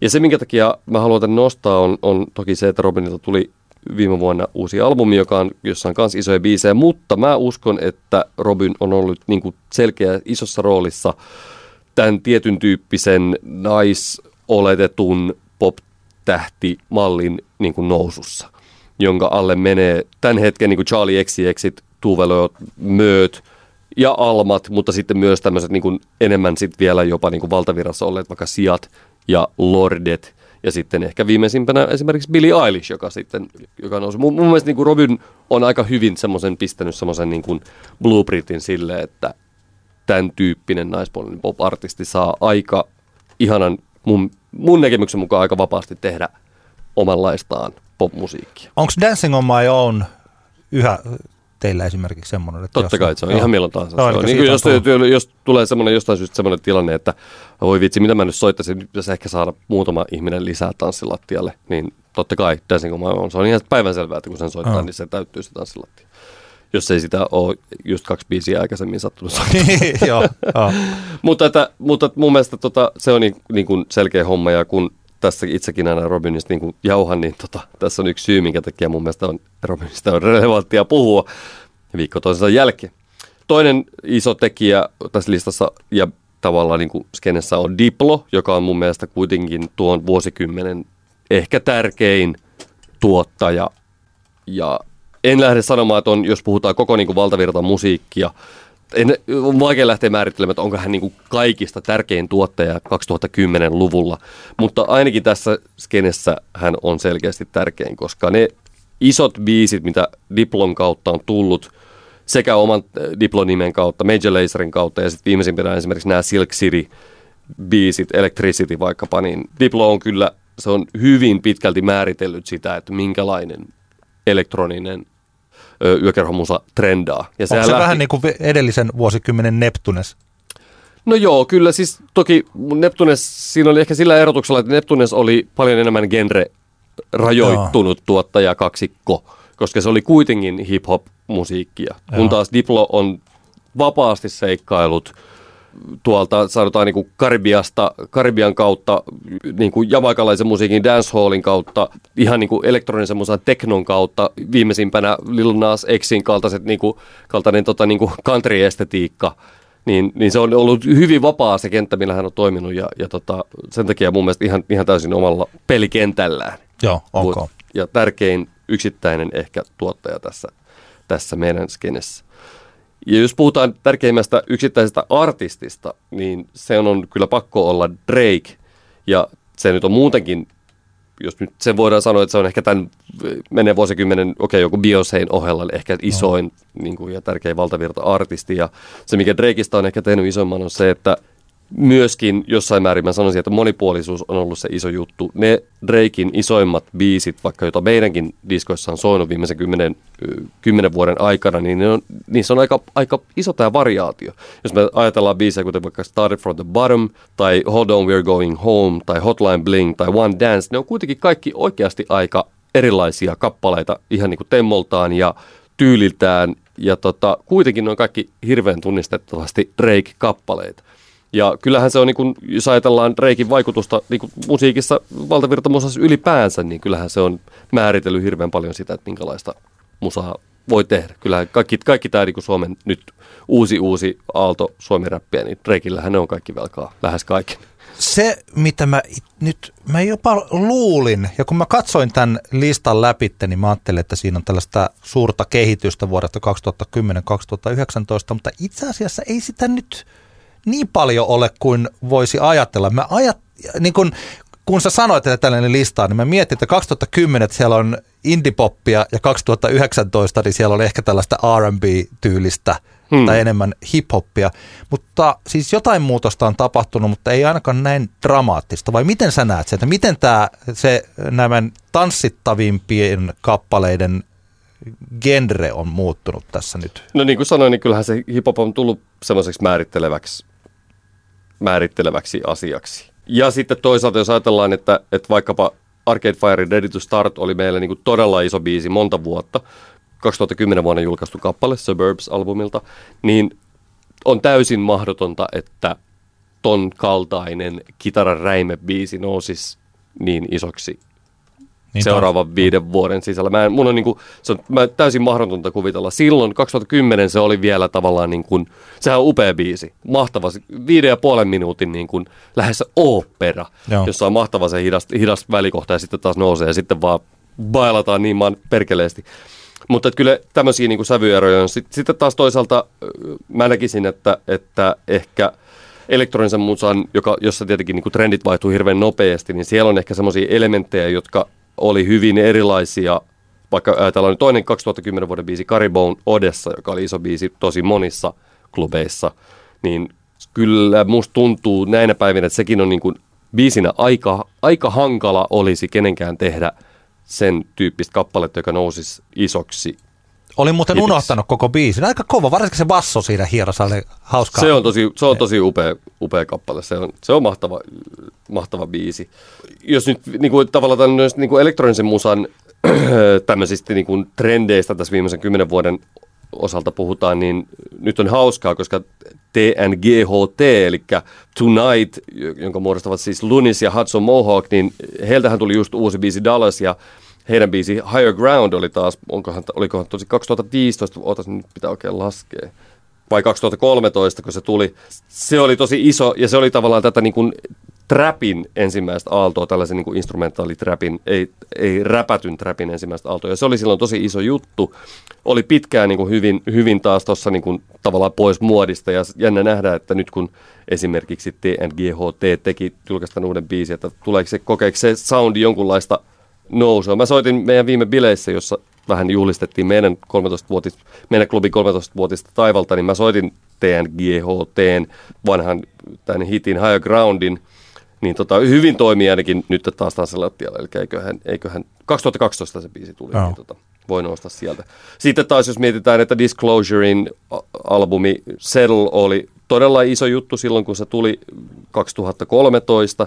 Se on monta todella isoa biisiä ja se taas määritteli ehkä jossain vaiheessa, se popularisoi niin jossain määrin Deep House soundin ja se taas oli taas määritteli hyväksi aikaa sen, että minkälaista elektronista musaa tulee. Mutta nämä on ehkä tämmöisiä just niinku tommosia vivahteita, vivahteita siellä sitten. Sitten on tämmöisiä artisteja, vaikkapa Lykke Lee, joka on koko niin kuin vuosikymmenen pysynyt niin kuin todella, todella relevanttina. Onko muuten toi jännä siis toi I Follow Riversin The Magician remix?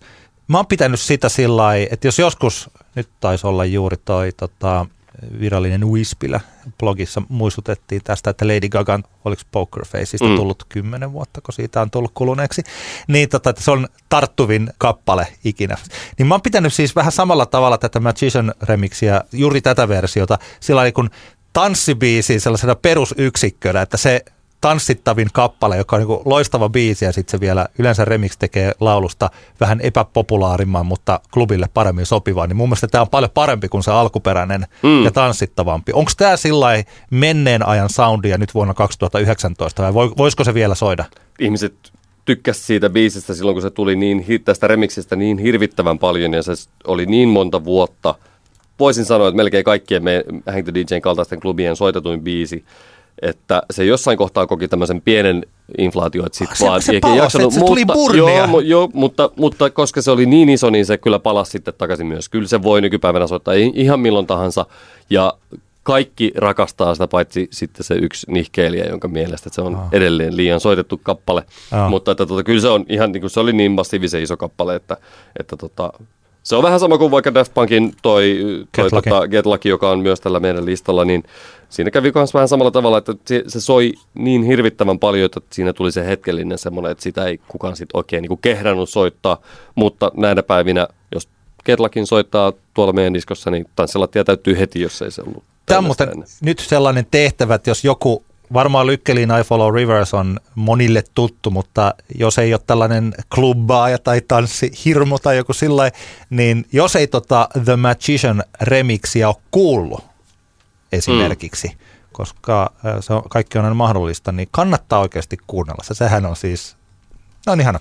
Ihana Kyllä, laulu. kyllä. Mä, mulla on se hyvä puoli, että mä en ole kuluttanut sitä loppuun, eli että sen takia mä aina silloin tällöin soittelen sitä tuolla kotona ja sit mulla on aina tosi hyvä olo siitä kappaleesta. Varsinkin Kyllä, se kyllä. loppu, siis se, kun siitä tulee kanssa tämä tällainen aika perinteinen suva, suvanto ja se nostatus, niin Kyllä, se, on, kyllä. se on aivan mahtava. Sitten neljäntenä mulla on yksi semmoinen ehkä, joka tavallaan on näitä artisteja, jotka ovat pitäneet meidän kaltaista klubia niin kuin elossa lähinnä tekemällä vaan niin kuin järkyttävän ajankohtaista ja älyllisestikin haastavaa musiikkia, jota on vaan mahtava soittaa, niin Kendrick Lamar, jolta tuli viime vuosikymmenellä kolme niin kuin tavallaan aika semmoista kolossaalista albumia.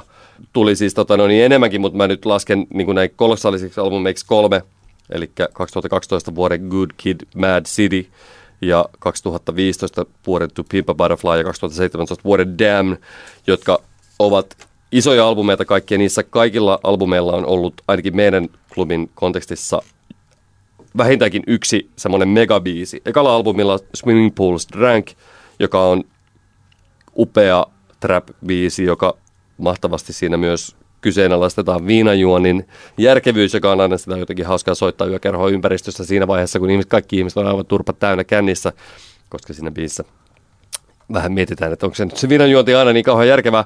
To Pimp a Butterflylla totta kai King Kunta, joka on yksi vuotta vuosikymmenen iso, ehkä, ehkä ton, niin ton Magician eh, I Follow Rivers remixin ohella isoin biisi. Ja, ja sitten taas toisaalta Damnilta ehkä DNA kuitenkin isoimpana kappaleena, se on, se on upea kappale ja sitä kanssa voi soittaa ihan, ihan milloin tahansa kuinka paljon vaan. Kendrickin haluan nostaa sen takia juurikin, koska tota noin, niin nämä on käsittämättömän monipuolisia upeita albumeita ja silti niissä on tämmöisiä niin kuin isoja, isoja, isoja biisejä. Hei huomio, suomenkielistä rap kautta hip-hop-musiikkia on tässä aika vähän. Täällä on Töölönketterän kiska kiinni, onko peräti ainoa näistä 50. Onko se ollut kuitenkin, eikö suomalainen ole niin tanssittavaa? Tässä tietysti on niinku creme de la creme niin sanotusti. Joo, no tämä on ehkä tää on mielenkiintoinen kysymys, koska, koska tota, ei olla ihan hirveän paljon soit, soitettu suomirappia. Me, meillä jossain kohtaa me ei oikeastaan soitettu, niin kuin, mä tuun kohta tähän suomalais, suomalainen musakysymykseen tarkemmin, mutta jos tästä niin suomenkielisestä rap-musasta puhutaan, niin Meillä se ei ole ikinä soinut, sitä ei ole meidän niin kuin, kävijät ihan kauheasti toivonut. Toki joku niin kuin Rudolfit ja karrikoirat on ollut niin kuin, isoja juttuja meidänkin klubilla, mutta ei ole aistittu, että sitä ihmiset ihan hirveän paljon al- haluaisi kuulla, paitsi nyt viime vuosina enenemissä väärin. Mä uskon, että jos Tavasti ja Lauantai Disko tekisi tällaisen vastaavan listan, niin siellä olisi paljon enemmän suomenkielistä rap-musiikkia ja se voi olla, että se johtuu myös siitä, että nämä uuden, uuden aallon suomiräppärit, ne on pitkälti Helsingistä. Eli siellä on myös tavallaan niin kuin se jengi kokee, että Niin. se on niin kuin heidän oman kylän musaa. Sitten taas toisaalta mä muistan sen, että Aki Kulmajärvi, terveisiä Akille, kun hän oli soittamassa, on, on useamman kerran käynyt meidän klubilla soittamassa vierailevan DJinä ja joskus ekoja kerta, kun hän kävi, niin hän soitti aika paljon suomiräppibiisejä. Ja siitä tuli jonkun verran meille nurinaa, että mitäs helvetin, mikäs helvetin suomi-räppi-klubi tämä nyt oikein on. Ja joiltain asiakävijöiltä siis.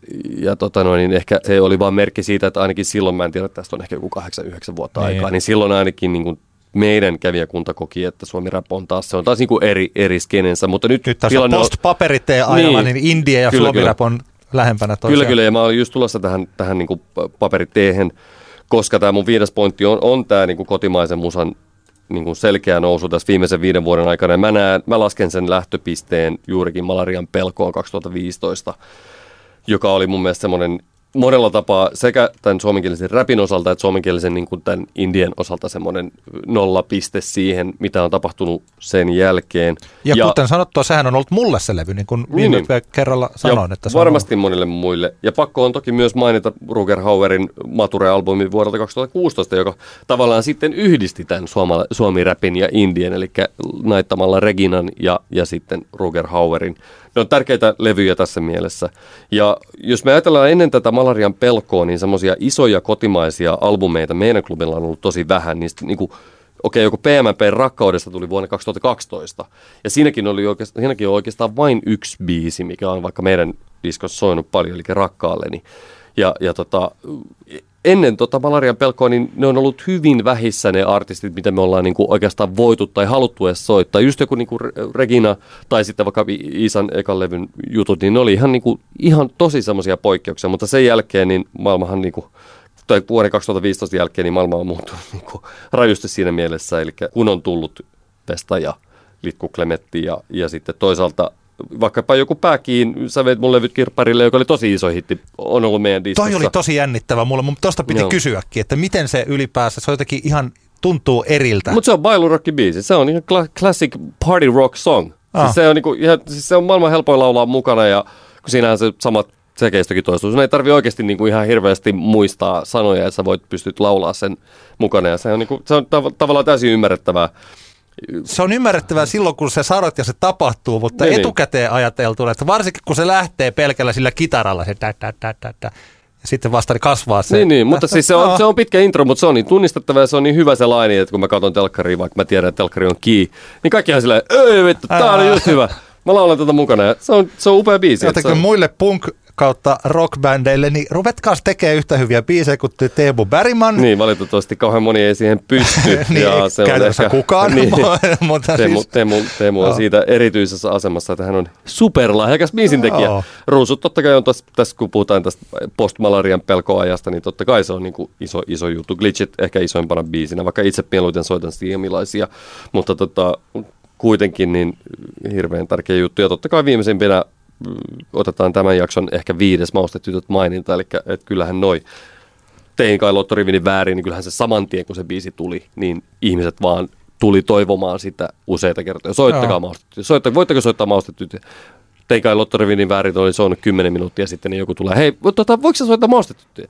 Eli kyllä niin kuin niin. ihmiset, ihmiset vaan niin kuin Tämä on vähän niin kuin prodikyy kanssa, että ei nyt voi pelkkää prodikyä soittaa koko ajan. Niin, mulla oli joskus aikana, kun mä olin tuolla Dooriksessa, tein perus niin sanotusti iltoja joskus 2000-luvun ensimmäisen vuosikymmenen ensimmäisellä puoliskolla, niin mulla oli semmoinen ajatus, että kuinka monta tuntia mä pystyisin, mä aloittaisin illan sille, että mä soittaisin vuorotellen musea ja Depeche Modea, niin missä kohtaan iltaa joku häirintyisi? Todennäköisesti ei, ei missään kohtaa. oh. Koska ne oli just semmoisia. Mä sain kerran siellä saman tappouhkauksen, kun mä en suostunut soittaa Depeche Modea, koska mä olin jo soittanut sitä jonkun kolme biisiä sen illan aikana. Ja mä olin, nyt ei enää tuu.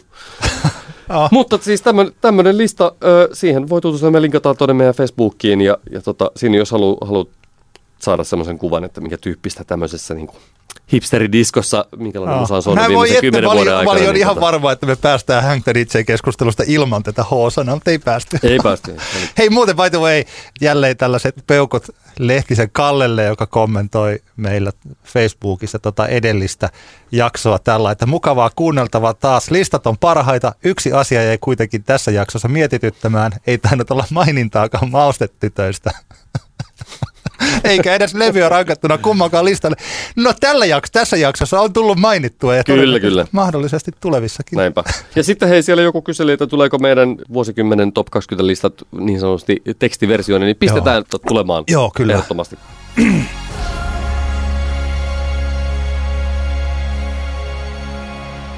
Siirtykäämme Älä nuku tämän ohi osioon. Meillä on kaksi kappaletta esiteltävänä ja suositeltavana. Mulla ehkä enemmän on yhtyä kokonaisuutena, joka meilläkin on mainittu, mutta kerro, esittele sinä omasi ekaksi. No joo, missä viime jaksossa vai toisessa jaksossa, kun puhuin, ehkä saatoin puhua siitä, kuinka on ollut vähän niin kuin inspiraatio hukassa ja ei oikein meinannut löytyä mitään uutta hyvää musaa ja niin poispäin, niin kyllähän tämä syksy tästä nyt silleen lähtenyt käyntiin, kun on, on tullut kaikenlaista kiinnostavaa. Muun muassa telkkarissa alkoi toi HBO Watchmen TV-sarja ja sitten on kaikenlaista Floating Pointsin albumia ja muuta tullut tossa, joka on taas vähän valannut siihen uskoa, että ehkä sitä taas kaikenlaista uutta kivaa tulee. No nyt tuli sitten puskan takaa uutta kotimaista musiikkia, joka kyllä ensikuulemalla heti kyllä iski tosi lujaa. Artisti, josta en ollut kuullut aikaisemmin, tuskin kauhean moni muukaan on vielä kuullut. Kyseessä on helsinkiläinen musiikin tekijä nimeltä Nikita Titov. Titov. Häneltä on tullut tänne kahden biisin kokonaisuus Spotifyhin. Ja mulla tässä Älä nuku tämän ohi biisinä on Nikita Titovin hautausmaa-kappale, joka Kuulin sen itse asiassa sitä kautta, että Jarno Alho, joka on Alho Audio Masteringia pyörittää, niin oli meidän nauhoittelemassa mun yhtä bändihommaa tossa ja hän soitti sitten tämmöisen kappaleen, mikä, minkä hän oli saanut sitten masteroitavaksi ja se oli tämä Nikita Tiittovin hautausmaa biisi ja tämä on todella hieno, poikkeuksellisen upea uusi kotimainen kappale, joka on aika ihanan tämmöinen niin kuin myöskin jotenkin, mua, mua kyllä koskettaa aina kun kuulee, että ei ole lähdetty hakemaan mitään semmoista just tämän hetken päivän trendikästä soundia tai mitään muuta, vaan tämä on aika tämmöinen öö, biisi, joka jossain määrin on hajatonta soundia, mutta sitten taas toisaalta vie ajatukset aika paljon tuonne niin 90-luvun 80-luvun, 90-luvun vaihteen britteihin esimerkiksi Cocteau Twins tuli kovasti tässä mieleen, kun biisiä analysoitiin ystävien kanssa ja, ja tota, tosi kaunis ja hienosti tehty kitara pop biisi ja jotenkin tämä Nikitan äh, habitus, joka on tämmöinen nallekarhumainen, niin vetosi kovasti kyllä muutenkin jotenkin siisti hahmo. Hänellä on ilmeisesti niin kuin bändikin olemassa ja toivottavasti kyllä pääsen näkemään keikalle. Miksi ei ollut Lost in Musicissa keikalla, en tiedä. Joo, ehkä ei ole vielä niin alkuvaiheessa, että mm. ei ollut Lost, ehkä vuoden päästä Lost Musicissa tai ensi kesänä uudessa ehkä, ehkä, ehkä, ehkä. jos, jos mm-hmm. käy yhtään säkä. Mielestäni aivan ihastuttavaa. Mä tänään, kun sä linkkasit tän, niin kuuntelin. Huomasin sitten, kun tein lyhyen googlaustyön, että syyskuun puolessa välissä Rumba on kirjoittanut tästä sinkusta. Eli Joo. hyvä rumba. Rumba tuossa omassa nettijutussaan heittää Joy Division sumun ja pienen Stone Roses katkun tähän. Mulle ehkä enemmän kuin Joy Divisionia, niin tässä on, okei se tulee ehkä ton Uskotko saatanan palvojiin kappaleen sointukiertoa, joka on sama kuin Love Will Tear partissa, mutta se nyt on, mm. jos on neljä sointua yrittää ottaa sellaiset, jotka on keksitty, niin voi olla vähän vaikeaa. Mutta siis mulle ehkä tosiaan enemmän sitä shoegazea tässä. Mm. Kaikuilevaa indietä ja upea lauluääni Kyllä. Nikitalla. Tykkään tosi paljon. Aika pienellä elementillä, mun mielestä juuri ehkä tässä tapauksessa suomenkielisyys ja sitten toi lauluääni on se, joka tekee tästä tuoretta ja kivasti kuunneltavaa. Kyllä. Että jos tätä kuuntelisi niin kuin englannin kielellä ja jollain toisenlaisella laulajana, laulajalla, niin ajattelin, että okei, hyvä biisi, mutta että onhan tätä kuultu. Nyt Nikita tuo jotenkin sen omanlaisensa. Kyllä. Tällaisen tota, tähän. Että se on, juu, mä, mä tykkään erittäin paljon. Tämä muuten kamppailee tämän syksyn kovimmasta shoegaze-biisistä. Tiedätkö kenen kanssa? No. Paula Vesalan. Paula Vesalan Vain elämää versio tästä JVGn Tarkenee kappaleesta, niin jos yhden okay. Vain elämää biisin kuuntelet tänä vuonna, niin kuuntele se, koska se on kanssa hidastettua, kaikuilevaa okay. kitara indie. Aika jännä. Joo, Täytyy kuunnella. Mutta tota, Nikita Titov menee seurantaan ihan ehdottomasti. Joo, kyllä.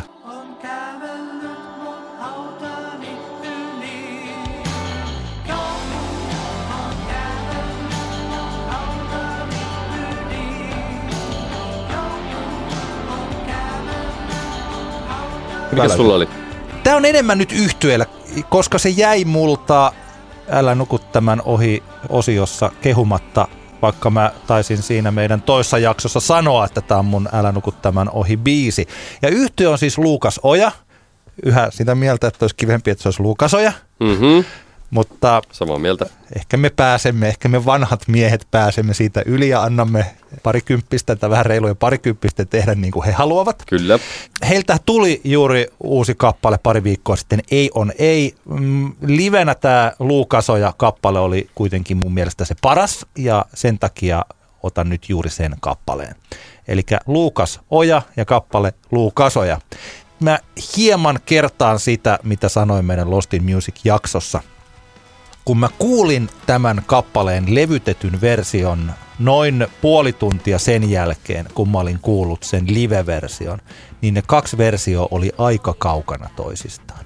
Livenä Luukas Oja oli karake-rockia, hienoa, energistä, hauskan näköinen yhtyö. Tosi kiva katsoa kaikkia jäseniä. Kovaa paahtoa. Sellaista, jota minun ikäiseni ei voi tehdä samalla tavalla. Että toki, siis että nuoruus on... Sä et enää pystyisi pystyisi pahtaan sillä Että tavalla. mä pystyn pahtaan, mutta mä en näytä samalta. Siis sillä että siinä on semmoinen... Nä, näyttää tyhmemmältä. No ei, ei, mä näytän erilaiselta. Se olisi ehkä askel ei eteen eikä taakse, vaan sivulle, jos Kyllä, mä kyllä. pahtaisin samalla tavalla kuin Luukas Oja. Mutta se, se on kivan näköinen lavalle, se oli energistä ja sitten tämä levytetty versio on jopa aika tällainen suomirok. Ja kun me kuunneltiin tässä just ennen kuin ruvettiin nauhoittaa tätä, niin sä heitit tosi hienon, paras referenssi oikeastaan tälle levytetylle Luukas Ojalle. Ja se on ruotsalainen The Sounds. Hmm. Mulla tuli kyllä siitä tästä biisistä kyllä niin tosi vahvasti mieleen The Sounds. Tuli myös PMMP mieleen ja tuli myös Paramore mieleen. Ja tää on jännä, koska nämähän ei, tämähän, nämähän ei ole, okei nyt PMMP, totta kai se on oma, oma lukunsa, mutta muuten tämän tyyppinen musa ei ole kyllä järin trendikästä tällä hetkellä. No. Eikä sinänsä mielenkiintoista, jos me mietitään, palataan vielä meidän tuon Lost Music-jaksoon, jossa Esa Tontti veikkasi, että Luukas Ojasta tulee yksi 2020 vuoden isoimpia juttuja, niin täytyy sanoa, että sit kyllä se on aika, aika tota noin, niin mielenkiintoista, jos niin käy, koska Aa. tämä ei ole todellakaan silleen niin kuin genreenä tällä hetkellä mitenkään niin kuin älyttömän kovassa niin kuin huudossa. Joo, mä luulen, että se on se, ja tässähän on sellainen jännä juttu, me oltiin Meriläisen Mikon kanssa katsomassa tota Luukas Ojan keikkaa siellä Doriksessa, ja Mikko ei ollut ihan yhtä innoissaan kuin mä, ei vihannutkaan, mutta Mm. että ei ollut ihan sillä myyty. Mä tykkäsin siitä heidän menostaan. Sitä, se yhtye, siinä oli, siinä oli jotain sitä, äh, niin kuin minä ja minun hyvä ystäväni Simon Cowell sanomme X-Factoria Kyllä. siinä yhtiössä. Ja sitä ei ole kovin monessa bändissä samalla tavalla kuin tässä. Ja se on niin tosi jännittävä, ehkä hieman ristiriitainen toive. Tämä ei ole neuvo, koska mikä mä oon neuvoon ketään. Mutta että mitä kuuntelijana, niin samaan aikaan vähän paremmin tuotettu ja sitten vähän rososempi. Mm. Niin sellainen mun mielestäni iskisi vähän enemmän. Me tuossa kuunneltiin The Soundsin biisi ja sitten tämä Luukasojan biisi peräkkäin, että okei, se toinen on tästä sen ajan ruotsalaista huipputuotantoa, joka sitten kelpasi ihan valtavirtaradioihin ja kaikkialle Mm. se The Sounds. Ja Luukas on uransa alkuvaiheessa oleva yhtyö, eli tällainen vertailu on ehkä omalla tavallaan vähän tyhmä. Mm. Mutta että kun se potkii kerran, kun se yhtye osaa rokata, niin sitä vahvuutta sopisi kuulla mun mielestäni myös levytetyssä materiaalissa. Näinhän ja, se on. Ja, tota, ja toisaalta sitten taas, että toi, kun nyt joku ton biisin kuuntelee, ajattelee, että tämähän on aika tällaista niin kuin suomi, suomirokkia. Että mun Mm. mielestä sitä radio, en mä tiedä, että onko toi ylipäänsä radiobändi siis että- Niin, kyllähän niin. sitä ku, selkeästi kuulee tästä niin ton, näiden biisien tuotannosta, että selkeästi siinä on niin haettu semmoista, niin kuin, että, että olisi se mahdollisuus soida, soida radiossa. Mutta sitten toisaalta tulee vähän semmoinen fiilis, että, että jos bändillä on, on niitä vahvuuksia, niin sit miksi tavallaan ehkä peitetään niitä semmoisella silottelemalla. Niin, niin en tiedä. Joo, mutta se on sellaisen, mitä, mitä ainakin kannattaa miettiä, että mitä, mikä on se, että kun tällä hetkellä siis, että se, että live-esitys ja toi, nyt mä toistan samoja asioita, että Mm. mm. mennään eteenpäin, mutta se, että se on parempi, että live ja levy on suurin piirtein sama tuote. Niin, niin. niin. Ja Kyllä, henkisesti ne tällä hetkellä on jopa sillä että joku saattaa ajatella ihan toista, tulee live-keikalle katsoa, että oho, tämä onkin tällainen ja päinvastoin. Mutta loistava bändi ja biisi on hyvä Kyllä. seuraavan kerran, kun me olemme Luukas Ojan keikalle, he var, esimerkiksi settinsä viimeisenä painavat tuon niin Luukas Oja kappaleen, niin sitten tiedät, mitä mä tarkoitan. Kyllä. Potki.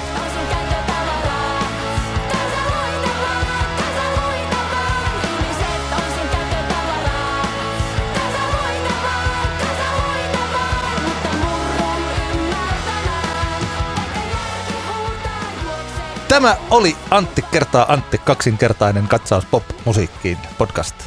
Juuri näin. Kiitos kun kuuntelit. Nopea mainostus. Meillä on seuraava syyskauden viimeinen levyraati 20. päivä marraskuuta Tampereella Arthouse Cafe Keerasaaressa. Sinne kannattaa tulla. Paikalla biisejä ruotimassa vakiraatilais Ville Pirisen lisäksi näyttelijä Vilma Sippola. award-winning tapahtumatuottaja Jenna Lahtinen ja tamperelainen musea mögyli promoottori Janne Laurila. Myös laula ja laulun tekijä. Just näin.